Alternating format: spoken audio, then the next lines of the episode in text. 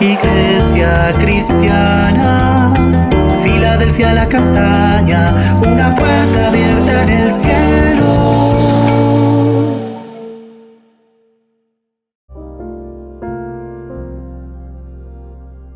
Ama Iglesia, Dios te bendiga. Hoy continuamos con nuestro tiempo devocional y vamos a estar leyendo Eclesiastés capítulo 8 versos 11 al 13 que dicen así. Cuando no se castiga enseguida un delito, la gente siente que no hay peligro en cometer maldades. Sin embargo, aunque una persona peque 100 veces y siga gozando de muchos años de vida, yo sé que les irá mejor a los que temen a Dios.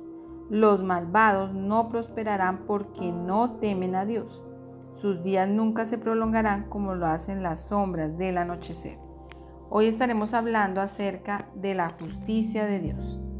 Y este pasaje hace un paralelo entre el hombre malo y aquel que teme a Jehová y presenta un contraste en lo que ocurre al hombre malo y da una de sus características. Dice que comete delitos y por lo tanto merece ser castigado. Esto se presenta en todas las sociedades. El obrar mal trae juicio y una pena que se debe cumplir. Pero aquí se hace una salvedad lo que ocurre cuando no se castiga inmediatamente el delito. La gente piensa que tiene libertad para obrar mal y lo sigue haciendo y actúa mal en cualquier momento.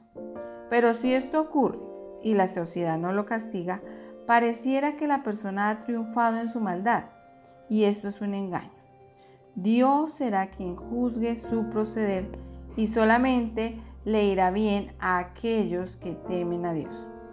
Pensemos un poco en nuestra historia colombiana, los años en los que había narcotráfico, bombas, secuestros y tantos peligros que nos amenazaban que no podíamos salir ni siquiera de la ciudad al campo y oprimieron la nación.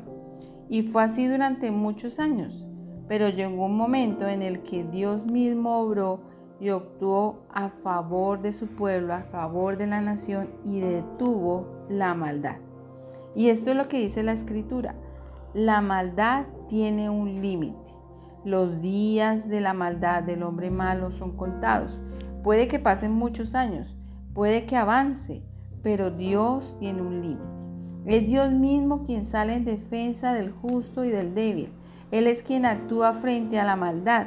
Ella no será por siempre, ni contra sus hijos, ni contra los hombres que Dios ha creado. Y el Salmo 140 presenta varias características y cosas que Dios hace. Y dice que Dios nos libra de la maldad. Él nos guarda de la violencia de los hombres que maquinan maldad en su corazón. Dice que el Señor nos guarda de las manos de ellos. Nos libra de los hombres injuriosos, de sus trampas y sus redes, porque los planes que ellos establecen son como una trampa. Dios es quien escucha la voz, el ruego y la súplica de su pueblo. Él es el Salvador. Él es quien cubre nuestra cabeza en los tiempos de batalla. Él es quien nos libra de los malos deseos que maquina el hombre malo. Él detiene sus planes y sus pensamientos. Dios hace que la maldad de sus propios labios lo cubra. Por lo tanto, el hombre malo es enredado en sus propias trampas y esto lo hace Dios. Ellos serán un día juzgados y condenados delante de Dios. Sus obras no son firmes, caen, perecen. Ellos son presa de su propia maldad. Recordemos el ejemplo que yo les daba. Estos hombres malos que en este tiempo progresaron y tuvieron muchas riquezas aparentes, todo su dinero se detuvo, todas sus propiedades las tomó el Estado. Nada de lo que aparentemente ellos tenían prevaleció y fue Dios mismo quien los detuvo. La causa del débil y del afligido es defendida por Dios.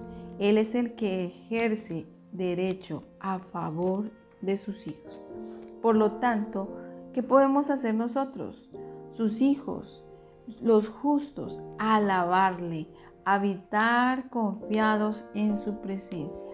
A ese lugar es al que somos llamados en estos tiempos de crisis, de dificultad, donde vemos que la sociedad está cambiando, donde pareciera que la maldad avanza. a habitar y confiar en la presencia de Dios, a buscar a nuestro Dios, a refugiarnos en Él, porque Él obrará en el tiempo oportuno. Y hoy quiero invitarte para que me acompañes a dar gracias a Dios por su cuidado y su protección sobre nuestras vidas. Porque aunque pareciera que la maldad progresa, aunque pareciera que hay una injusticia social, Dios está en control. Y Él nos está formando a nosotros y Él está obrando. Padre, te damos gracias en el nombre de Jesús. Hoy venimos ante tu presencia y reconocemos que tú eres Dios. Tú eres Señor sobre todas las cosas y que tú siempre sales en defensa de la viuda, del débil, del afligido, que nuestra causa es llevada ante ti. Eres tú quien nos defiende.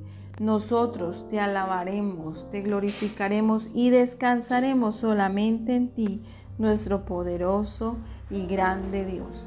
Padre, te damos gracias por tu gran amor, por la obra de Cristo en la cruz, por la salvación tan grande, Señor, porque nosotros gozaremos de tus bendiciones que son eternas, y la maldad caerá y será juzgada y condenada, pero tus hijos nosotros tus hijos, Señor, gozaremos de tus bendiciones en plenitud. Te damos gracias, Padre, en el nombre de Jesús, por tu gran amor. Amén. Amada iglesia, recuerda, Dios ha establecido como una puerta abierta en el cielo, una iglesia que habita confiadamente en su presencia. Bendiciones en este día.